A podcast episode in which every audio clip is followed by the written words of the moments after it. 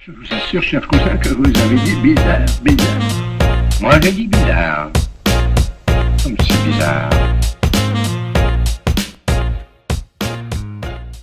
Aujourd'hui dans Bizarre, nous allons tenter de percer les secrets de l'étrange brin de momie, un pigment à la recette intrigante.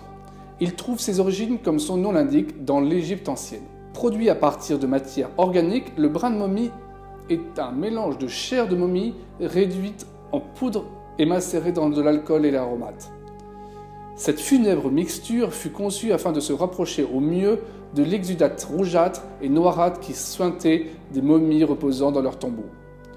Ce liquide rare, brillant et bien épais de fluide corporel post-mortem contenait du bitume servant à l'embaumement, d'où le nom momie, du persan mumia, signifiant bitume.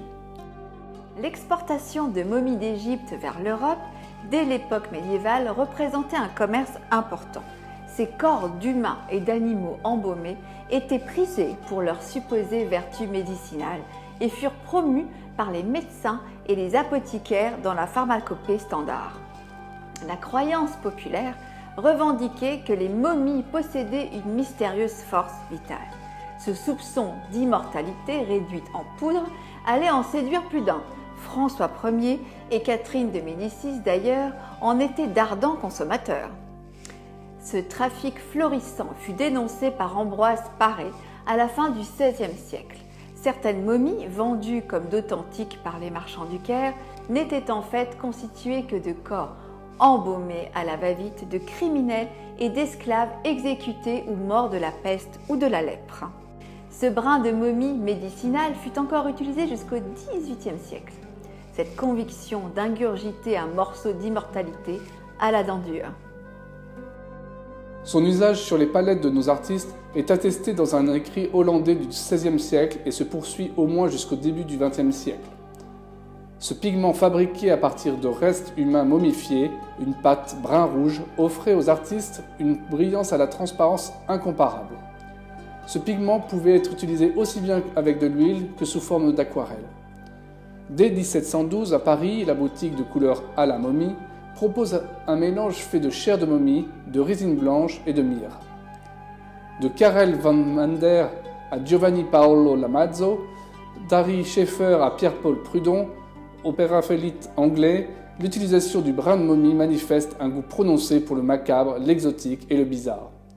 Pigment de la palette d'Eugène Delacroix, il servit à la réalisation de La liberté guidant le peuple de 1830. Cependant, certains artistes étaient loin de se douter de son originaire funèbre. Edward Burne-Jones, croyant que brin de momie était juste un nom de fantaisie, enterra son tube de peinture en grande pompe dans son jardin, apprenant son origine macabre. Au début du XXe siècle, Robinson Co., l'un des coloristes les plus éminents d'Europe, proposait encore en 1933 dans son catalogue le Mummy Brown.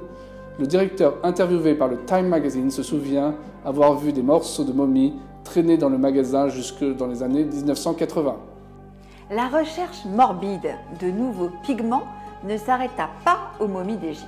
Les cœurs momifiés des rois et reines de France arrachés à leur tombeau lors de la Révolution furent aussi la proie d'une utilisation plus que saugrenue, les palettes des peintres.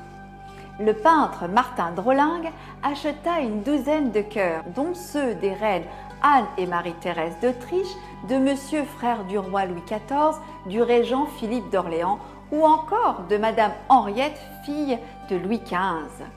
Quant à Alexandre Pau de Saint-Martin, il acquit les cœurs momifiés de Louis XIV et Louis XIII. Ces cœurs débités en petits morceaux et réduits en poudre servirent à la réalisation de ce rouge réputé si profond et si brillant.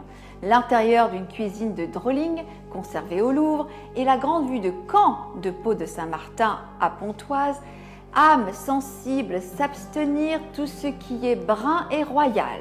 Mais rassurez-vous, les momies d'Égypte et cœurs des rois de France peuvent désormais reposer en paix. Le brin de momie que nous trouvons actuellement dans le commerce n'est ni plus ni moins qu'un mélange industriel à partir d'oxyde de fer, de carbonate de calcium et de kaolin. Je vous assure, cher cousin, que vous avez dit bizarre, bizarre. Moi, j'ai dit bizarre.